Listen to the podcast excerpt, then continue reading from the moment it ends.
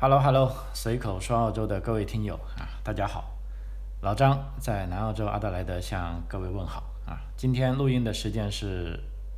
二零二一年的九月十四日啊。呃，那么在之前呢，有一期节目里呢，我做过了关于这个澳洲边境如何开放的这个一些预计啊，因为也是根据当时的一些啊消息啊来做出的判断。啊，那么接下来呢，也其实有非常多的听众啊，尤其是在海外的啊，在中国大陆的朋友啊，一些留学生跟一些移民朋友，跟一些希望来澳洲旅行的朋友啊，都非常关心说澳大利亚的这个边境啊，到底什么时候开放啊，以便自己做出合适的准备啊。那事实上我们知道哈，在这个所有西方国家中啊，这个澳大利亚的这个啊这次的抗议可以说是非常坚决的啊，也是措施最严厉的。啊，那么我们可以看它体现在这个边境管理上啊，其实，在去年二月二月初啊，澳大利亚就宣布关闭啊关关闭这个边境之后啊，就对所有海外来澳的人士啊都关闭了大门啊，仅仅是除了你有 PR 或者是澳大利亚公民啊，或者是这个新西兰的公民啊，可以进入澳洲啊，其他人。都不可以啊，除非你有豁免啊。当然，这些豁免现在越来越多了哈，啊，包括这个商业移民的呃刚拿到签证的新移民啊，包括啊这个中学生十一、十二年级的啊，包括一些大学毕业生需要做这个实践课程的啊，都可以获得豁免啊。另一方面呢，对于本国人啊，则也是禁止出境啊。老实说，这也是西方民主国家中唯一一个国家敢这么做的。啊，就目前，比如说您如果在澳洲，啊，你是澳洲公民，或者你是澳洲绿卡拥有者，啊，那个时候呢，这个时候呢，你是不能随意出境，啊，也就是说禁止自己的国民啊出国的，啊，这也是一个可以说是啊非常非常严厉的措施啊，因为我看了很多资料啊，包括啊美国、加拿大、英国、日本啊、新西兰。啊，欧洲国家啊都没有禁止自己的公民出境啊，那么澳大利亚是这么做的啊。那么在这种啊等于说严防死守的情况下吧啊，作为我们生活在澳大利亚的人呢，可以说还是相对来说比较舒服的啊。关键这个疫情呢，现在看来是要长期下去啊。那么你如果是用运动式的抗议呢，啊，肯定也不会成功的啊。但是这样做呢，不可避免的也对一些需要。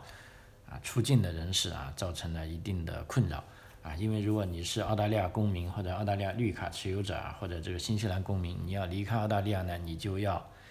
啊比正常时候多一道手续，就是说你必须要得到豁免，而且这种豁免的批准是啊，据说是很难的啊。我们虽然也做过几个啊豁免的案例啊，但有成功的啊，也有不成功的啊。成功的呢，都是一些基于。人道原因啊，比如说家里有人得了重病，啊要去看，那么在这种情况下呢，豁免会被批准，啊，但依然有朋友跟我埋怨说，老张，你看我已经申请了四次豁免啊，都没有批准，有的人据说申请了，啊，最多的一个最夸张的是申请了十二次，啊，那么在第十三次的时候，终于豁免被批准了啊，可以啊离开澳大利亚，啊，所以这个澳洲的边境管理是非常严格的。啊，那么接下来呢，随着这个呃疫苗的发展啊，随着这个呃抗疫的这个正常化，那么澳大利亚呢也是酝酿的这个边境啊如何开放的问题的，因为长期不开放呢，肯定也不是个办法啊，呃，但是呢，到底边境开不开放呢？虽然是联邦政府的事情啊，但也需要跟各州啊达成一致。啊，所以我们在看新闻的时候啊，虽然看到就说哦，这个现在澳大利亚边境开放了，因为将要开放了，因为为什么呢？因为莫里森总理已经说了啊，我们打算十二月啊要开放，那么前提条件呢是疫苗注册率要达到百分之八十啊。那即便这样呢，其实啊，我们也不能全部相信这个总理的话，因为为什么呢？我们知道澳大利亚这种民主的国家呢，啊，它这种制度呢设计是互相制衡的，那么总理呢？啊，代表联邦政府啊，联邦政府是管理澳大利亚边境的啊，他的确有权利说啊，我的这个边境是不是向海外游客、向海外人士开放啊，但是你人进来之后呢，你要去到各州啊，比如说你通过悉尼，有的要去到南澳洲，有的要去到北领地啊，有的要去到维多利亚州，有的要去到西澳，那么各州也要同意开放才行，否则旅客来到了，你总不能待在机场了啊。所以这方面啊，在对于政客讲话这方面呢，啊，我们在澳洲生活久了也知道啊，你不能说不信，但也不能全信。啊，你最关键的呢，还是要看他做了什么啊，这个是非常关键的啊，因为做不做一件事情呢，是看得到的啊。比如说我这一期节目就跟大家啊讲一下，为什么这一次说澳大利亚的大概十二月、十一月呢，开放边境呢是一种大概率的可能啊，因为现在我们看到一些啊非常积极的事情啊也在啊发生中啊，所以。我们也在这边呢，向大家分享一下这些事情啊。首先呢，我们先讲一些例外的事情，因为即便现在啊大概率的说十一月、十二月可能会开放边境，但是依然呢，有的州呢并不同意啊。比如说西澳洲啊，目前是啊虽然没有坚决的说反对，但也非常谨慎啊。甚至包括这个昆士兰州啊，这个对旅游业这么依赖的州啊，也说呢要看到时这个。呃，这个病毒的发展趋势，比如说这个现在我们知道最厉害的是德尔塔病毒，那么接下来还有没有更厉害的什么兰达啊，还有豆啊这些，呃，总而言之，感觉到这些字母都不够用的啊，这些病毒趋势。第二个呢，也要看澳大利亚啊国内的这个疫情发展情况啊，因为目前在澳大利亚国内来说，还是两个最大的州啊，新南威尔士州跟维多利亚州。啊，基本上还是处于封锁状态的，而且这个悉尼啊，新南威尔士州已经封锁了差不多七八周了，啊，但是呢，新南威尔士州现在有个好事，就是说，啊，凡是打了疫苗的啊，打完两支疫苗的都解除封锁了，啊，就大家躺平了，因为封锁这个事封锁久了呢，民众也不乐意，啊，那么既然如果这么多啊，每天也有一千多例。啊，对这个医疗资源没有造成挤兑呢，那政府也默认了，就是说慢慢的啊，就不如建议大家快快去打针，啊，打够针就自由了，啊，呃，所以目前啊，形势大概是这样，就是说大家已经司空见惯了啊，对这个上千例的病毒啊，这个每日的这个等于说呃阳性的数量呢，也并不是那么惊讶了啊。那么接下来为什么我说澳大利亚的这个？边境有可能会十二月、十一月、十二月能够真的开放呢？因为啊，昨天有个很重要的消息，就是说目前呢，澳大利亚正在准备开始搞这个疫苗护照啊。事实上，这个呃，我相信啊，有的听友可能已经会心一笑，因为在别的国家啊，包括在欧洲、在美国，这个已经不是事了，人家别的国家已经早就开始搞了，但澳大利亚呢后知后觉啊。那么澳大利亚的疫苗护照呢，将在本周啊。会会送到世界各个大城市去进行测试，啊，它这个是疫苗护照技术，以确保它与本国未来的这个啊有这种叫旅游泡泡互通的国家呢可以兼容，啊啊这是一件事啊。那么贸易部长呢这个叫登塔罕啊，他也跟媒体透露啊，作为莫里森政府启动全球旅行计划的核心呢，这些二维码目前将会已经被送到。啊，美国、英国、日本和新加坡，啊，以确保这个二维码技术能够及时的在边境重新开放前正常运行，啊啊，这其实是个很重要的事情啊，因为一旦达到全国内国啊摆脱大流行这个路线图中百分之八十的双剂疫苗门槛，啊，预计已接种疫苗的人将被允许旅行，而家庭检疫也将成为已接种。双剂疫苗的澳大利亚人和海外旅行者广泛采用的这个隔离形式，啊，所以啊，预计啊，那么澳大利亚全国将在十一月的中下旬就可以达到百分之八十的双剂门槛，啊，这是个令人非常振奋的消息啊。另一方面呢，呃，联邦政府啊，对于这种反疫苗的或者对打疫苗持抗拒的人啊，现在也推出一个新的计划，就是说准备拿出专门的五千万。澳元啊，这个啊叫做奖励或者宣传资金啊，希望这些人可以转变态度啊，让他们一起来注射疫苗啊，如果这个有效的话，因为目前据这个调查，至少有百分之二十的澳大利亚人是啊不相信这个疫苗的啊，认为这个啊新冠病毒是个阴谋论啊，所以他们不想去打啊。那么如果在这百分之二十的人中呢，啊有一些突破呢，那么这个百分之八十呢是很容易达到的啊啊。那么另外啊，这个联邦贸易部长他还对媒体说啊，目前这个疫苗护照。技术的实验啊，主要是为了观察这个技术是否能在海外使用啊，因为一旦使用呢，它就可以帮助成千上万想要旅行的澳大利亚人啊，就是说本国的人要出去啊，但是呢，他们也需要啊接种疫苗才能上飞机啊，这将向我们所有的海外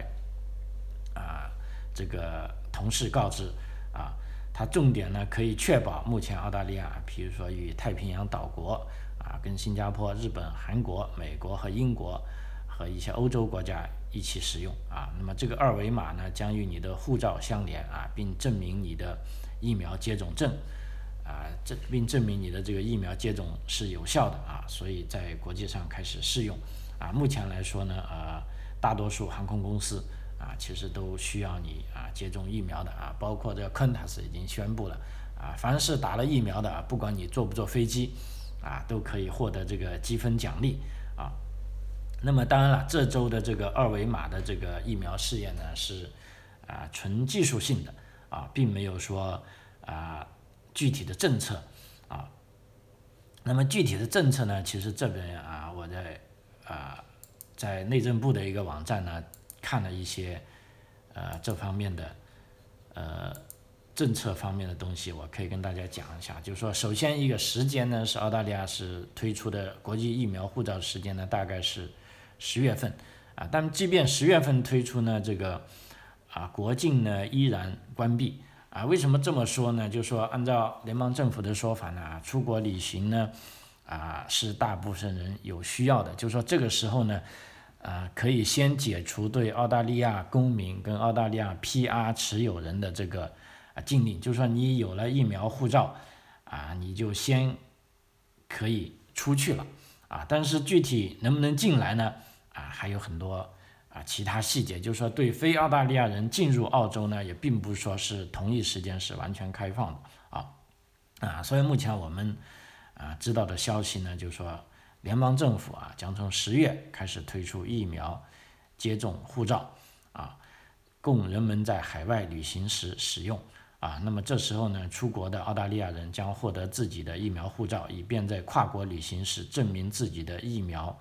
啊接种情况啊。因为目前呢，大多数海外国家的旅行也发生了变化，就是说人们必须证明他们已经完成了啊完整的新疫苗接种。才能被允许前往各个地方是无需隔离，啊，那么这个疫苗护照的细节啊，目前还仍在敲定中，啊，但是我们可以想象知道呢，它将是一个存在手机的应用程序中，一个 App 中啊，它和普通护照有着相同的个人信息，啊，另外呢还会有个二维码，啊，这样其他国家的这个边境管理人员呢，可以通过扫这个二维码来检查您的疫苗接种情况。啊，目前看来呢，这个疫苗护照上显示的，呃，要么就是辉瑞疫苗啊，要么就是阿斯利康疫苗，啊，或者呢还有莫德纳疫苗啊，因为目前澳洲可以使用的就是这三种合法的疫苗啊。那么这款疫苗护照呢，与电子护照类似啊，其本身和所述的应用程序都符合国际标准啊，属于一个由多国认可的系统啊，所以目前这个系统呢，已经拿到我刚才讲的这么多。国家中啊，去他们那边啊去测试一下啊，所以当你出去的时候就需要这个疫苗护照，因为比如说你去到日本，那日本的海关官员要扫你的这个二维码啊，确定你啊是已经注射完了疫苗了，那你就可以进来啊，也许就不用隔离了啊。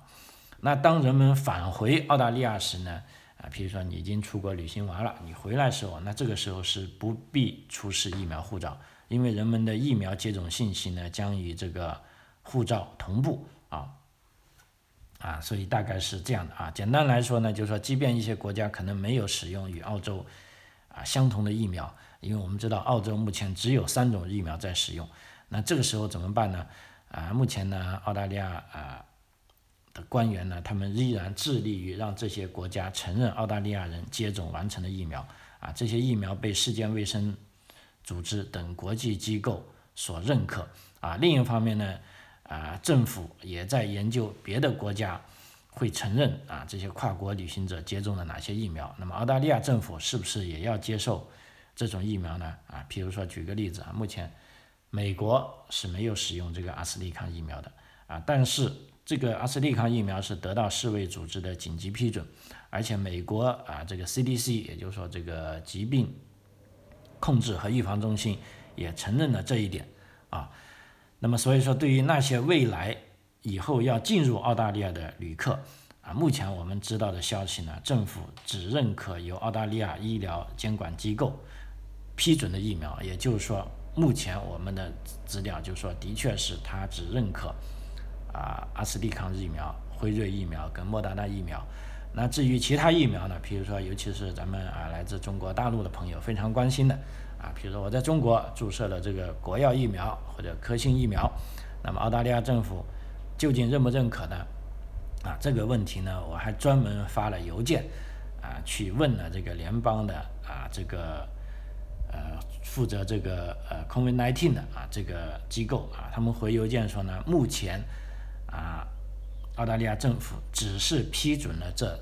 本国使用的三种疫苗啊，至于其他疫苗是不是被认可呢？目前澳大利亚政府也在跟国也在跟相关国家啊正在协商过程中啊，所以目前就这个信息。那么既然是协商过程中呢，啊，就意味着呢啊暂时还没有认可啊，所以边境啊一旦开放，如果也开放给中国大陆的朋友了。那你们入境的时候呢，肯定要填写清楚啊，你们是注射了哪一款疫苗啊，是什么时候注射的啊？那么至于进入到澳大利亚境内啊，需不需要再啊接种澳大利亚承认的疫苗呢？啊，目前啊还没有这种消息啊，因为这我觉得是由两方面的因素所决定的啊，一方面就本身如果你注射了科兴或者这个。活药的这个叫做灭活疫苗之后，你再注射这种啊，无论是辉瑞啊，还是这个阿斯利康，还是莫德纳，他们这种叫做 mRNA 疫苗，那这种呢，他们在这个对人体的健康啊，到底有没有影响啊？这个需要是啊医疗人员来决定的啊。第二个啊，当然就是政治原因了，比如说，如果澳大利亚要承认啊中国的这些疫苗。那么中国是不是也要承认澳大利亚的疫苗呢？啊，因为这都是啊对等的啊，我相信啊这两个应该是最主要的问题啊。如果这些问题解决了，那么我相信啊这个互通互联啊也并不是一个很难的问题啊。那么同时呢，也有朋友问啊，如果是不是像英国一样？因为英国之前颁布了一个法律，就说哎，我们现在已经放开了啊，但是我们也有疫苗护照了，但是如果你要去喝酒的话。啊，你必须要出示你的这个疫苗护照啊。那么这一点呢，呃，虽然啊最新消息是英国已经把这个条款给停止了啊。那么澳大利亚呢是有一点呢是这个疫苗护照是要明确的啊。我们现在谈论的这个疫苗护照啊或者证书，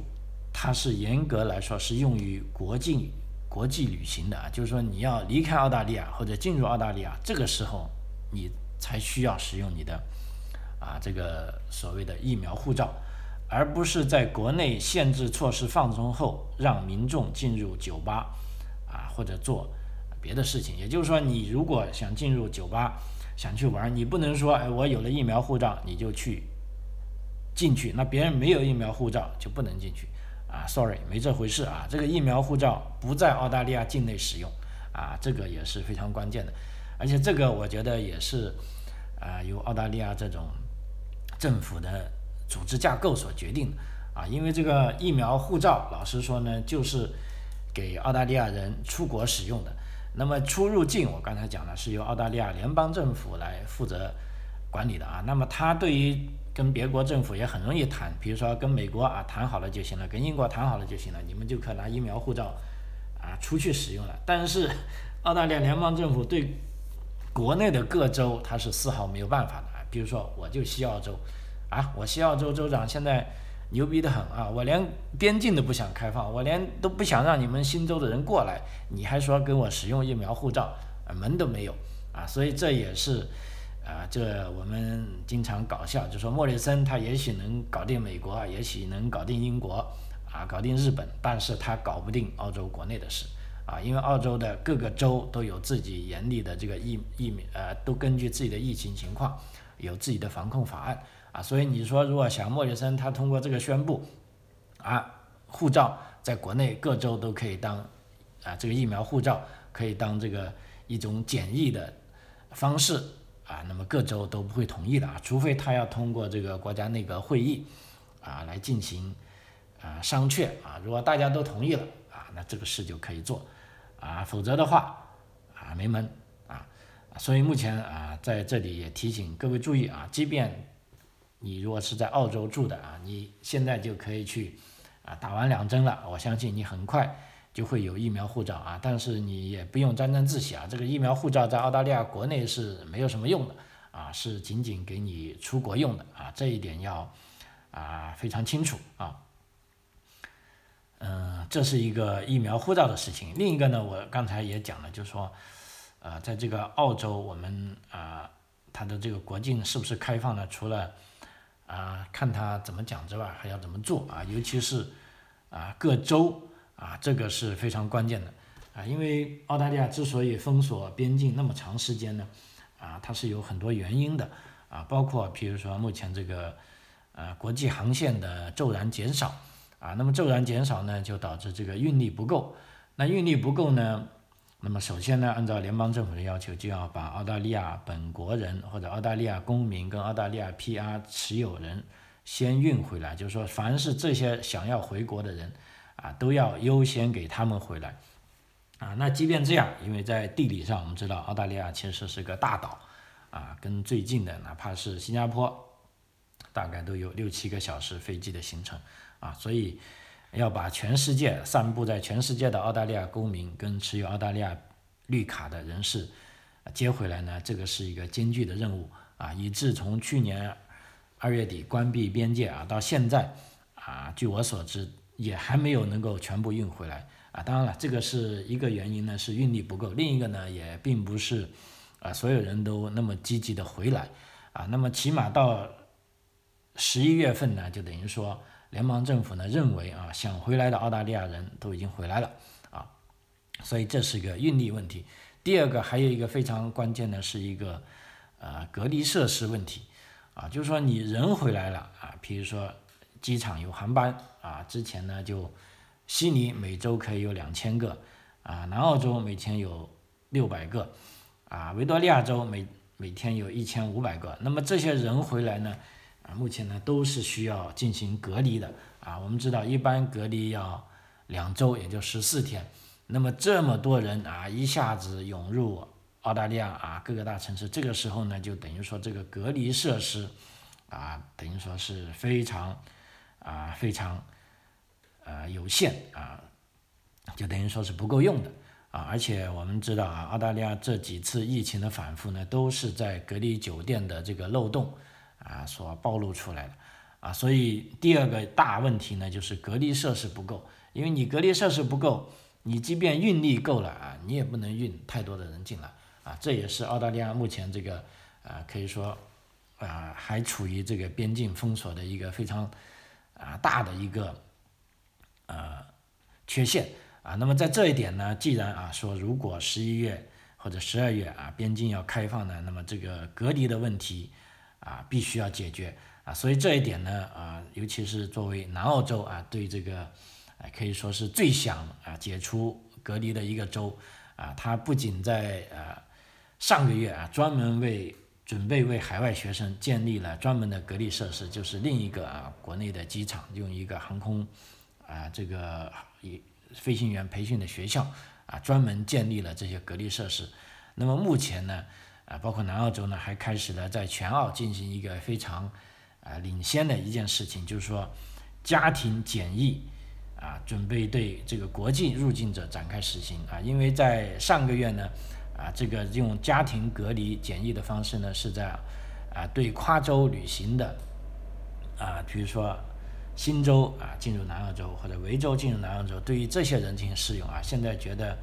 啊非常成功啊，所以呢，目前呢，啊以南澳洲这个州长啊在 Steven Marshall 他宣布了是利用这个面部识别和地理定位这两种啊新的方式对跨州入境这个进行隔离试验成功之后呢，啊澳大利亚国防军人员准备在南澳率先尝试居家隔离检疫啊，就是说。啊，之前呢是对国内旅行的，那么目前呢准备对国际旅行的人进行啊这个隔离，那么这样呢就是很有意义了，也就是说，啊，你以后啊来到澳洲呢就不需要再去酒店隔离了，啊，那么呢你当然了，这个是对于这个在澳洲有家的人士啊，你可以回自己的家啊进行隔离。啊，当然，对于国际学生，你如果是没有固定的住所呢，可能你还是要去啊这个啊酒店或者专门的啊隔离设施啊进行隔离啊，因为这个啊南澳洲政府呢，这个家庭检疫呢试行呢是从啊上个月开始的啊，他们上个月呢已经从悉尼进入南澳洲的近五十人展开了试点啊，可以说这个试点呢是。啊，取得了成功啊！同时呢，澳大利亚国防军人员呢将是首先试行家庭隔离的人群啊，因为国防军人员呢也被派到啊新州跟维州去协助防疫啊。现在那边疫情好了，他们就要回来。那回来之后呢，他们就啊不用去酒店隔离了啊，那么就去到自己啊家进行隔离啊。那么预计在未来几个月呢，也会扩大这个啊试行的范围啊。而且呢，南澳洲州长啊，这个 Steven Marshall 也承诺了，一旦全国达到百分之八十的疫苗接种率，将会开放啊州的边界，所以呢，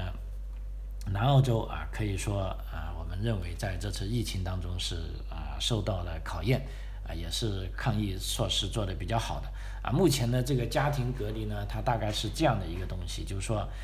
呃，你在如果你需要在家庭隔离呢，你在到了南澳洲之前呢，先下载一个啊应用程序，然后回到家呢就签到。那签到的时候呢，或者有时要求你拍照啊，所谓用面部识别，因为你不可能说哎家里我放一个其他人家的在家里，我自己偷偷出去玩啊不行。还有地理识别啊，地理定位啊，因为这种面部识别跟地理定位呢，都是啊可以说在很大的程度上是。啊，接触到的个人隐私的啊这些事宜了，所以这件事情呢，啊可以说啊推动呢是非常非常缓慢的，因为一旦在澳洲你涉及到个人隐私方面的事情，啊因为个人隐私是受法律保护的，啊你各任何政府部门都不能轻举妄动的，啊就像在前个礼拜啊在新州发生的一件事情，就是说。警察呢，准备要逮捕那些违反这个禁制令的，就违反居家隔离令的人，啊，因为他们私自跑到海滩或者私自出去聚会，准备抓他们。这时候警察呢，就向卫生部门啊要这些人的数据，啊，比如说他们什么时候跑出去了，他们家庭的地址住在哪里。但是这时候呢，卫生部门啊，居然毅然拒绝了这个警察部门的要求啊，他说这些数据啊，因为卫生部门的。啊，法律依据很充分啊，它是根据联邦这个个人隐私保护信息法啊，那么在这个时候，这些数据是不能给到任何部门的，包括警察也不能给。那么你们要抓人，那是你们的责任，那你们就要自己去想办法找到他们的信息，而你不能向我卫生部来要这些信息啊。所以在这个个人隐私啊方面，可以说啊，在澳大利亚是非常。啊，非常敏感的，任何时候要推动这些涉及个人隐私的，啊，包括个人的权利的啊，这方面事情呢，政府都是啊非常小心的啊。但这一次呢，就南澳洲呢这种，因为处于在这个疫情防控期间啊，那么澳大利亚各州都获取了额外的啊权利啊，就等于说在至少在南澳啊，这种面部识别跟地理定位，包括确保这个。啊，隔离的人可以确认自己的居住地址啊，那么这方面可以说是，呃，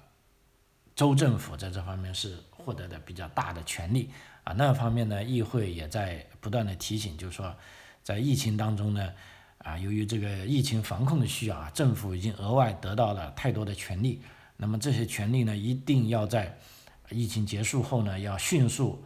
啊，要还给民众，就是说政府它不能啊时刻持有啊过多的权利啊，因为一旦持有这些权利呢，将对啊民众呢其实呃也是个威胁啊，所以大概就目前是这种情况。啊，那么这一个这一期节目呢，主要就跟大家啊讲去了这个澳大利亚的这个边境开放的啊一些具体的事宜，因为有了这些具体的事宜呢，啊我是觉得啊比较有谱了啊，所以在这里跟大家分享一下这些消息啊。那么节目的最后呢，在这里啊能够听到这里的啊，可以说都是我们的啊非常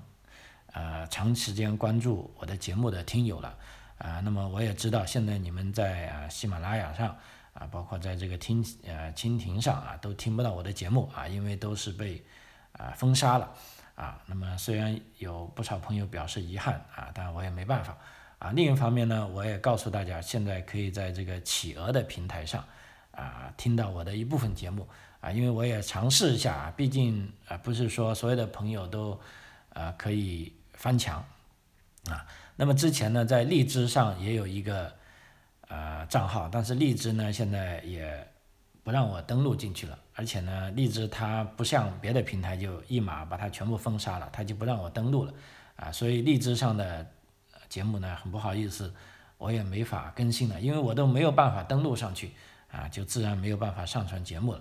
啊。那么喜马拉雅呢是做的就非常果断，就干脆封禁了之啊，所有节目被删除被下架。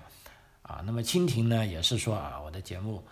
啊违法了啊，也不能上，所以在蜻蜓上也没有节目了啊。那在这里呢啊，其实我也想了好长一段时间，要不要做节目啊？最终我以实际行动啊，告诉了大家，我还是继续在做啊。这里呢呃，经征得一位听众的呃同意啊，我也读一下他给我写来的一封信。啊，我这里也非常感谢啊，在这里一直支持我的听众啊。OK，那我就稍微尽快的把它读下去啊。啊，就说老张你好啊，我是您喜马拉雅听众的一位啊，前两天加了你的微信，但是因为自己比较忙，所以没能及时和你打招呼，不好意思啊。我想借此信来说说我对你节目的一些感想啊。我基本上从第一期节目就开始听了，记得那时候还有特定的。喜马拉雅背景音乐，我每一期都会听。有关于留学移民的话题，因为这是老张的本行啊。有关于嘉宾采访的，比如说 Job 顾啊，还有生活的分享，更有对于文化的介绍，比如南澳总督的故事等等。但是直到最近前两月就没有见老张的节目更新了。当时以为老张忙或者其他什么原因，也没有想的太多。啊，直到最近娱乐圈的事情，还有国内的事情，才想到老张的节目。于是我就手动搜索老张的节目，结果在喜马拉雅上连老张的号都没了。啊，但是我当时记得老张的节目在其他平台上也有，啊，以防喜马拉雅下架等等。果然，谷歌后终于找到了老张的节目，在骚案上面。啊，我记得当时最后一期节目是关于修好马桶的。一看上岸后，发现老张后来都更新过。很多期了啊！接下来我仔细看看老张的标题，就发现五月二十五号老张节目的标题就说自己被封了啊！这个日子也确实是很讽刺的啊！但是被牺牲的也不仅仅是老张的节目啊，这个高晓松啊、赵薇等艺人被封杀，才让我想到老张的节目啊！原来老张的节目基本上是一周啊一到两期的啊！我发现其他喜马拉雅主播也是受到了打压。譬如讲日本的徐静波就很少更新了，啊，还有麦口锅聊澳洲的主播麦口也被喜马拉雅啊封禁了，而且节目也不给推荐了，啊，我最喜欢的还是关于对文化跟社会事件的分析，因为老张讲了很多真话，所以在言论不自由的地方没有生存空间。当我接着听了一期之后，发现。很有可能是五月底那期讲中澳关系的节目，很有可能是被封的导火索，因为国内不能讨论时事政治。啊，我对老张很多观点都是十分认可和支持的，譬如说对于言论自由的重要性，对于政府批评的尺度等等，我是对老张节目的十分喜爱，才会刻意去在收不到推送后去找老张的节目，然后从喜马拉雅追到骚漫，终于联系上了老张。我想对老张说，我很喜欢你的节目，也很认同你的观点，喜欢老张能继续以自己的风格做节目，不要被封号打击到，因为还有很多人在支持老张。如果老张没有被封，我也不会写这封信，也不会主动去加老张的微信。但是在被封了之后，我希望能够鼓励老张，因为前行的路上，啊，你不孤独，还有很多人在默默的支持你，啊，呃，非常感谢这位听友，啊，这也是我继续做节目的初衷，而且也会继续做下去，啊，大家可以从海外平台上，啊，可以通过 iPhone 的这个播客，啊，或者这个安卓手机的谷歌应用的播客，啊，都可以找到老张的节目。啊愿在未来的道路上啊，我们继续前行啊！好，张口澳洲这期到此为止，非常感谢您的收听，我们下期再见，谢谢。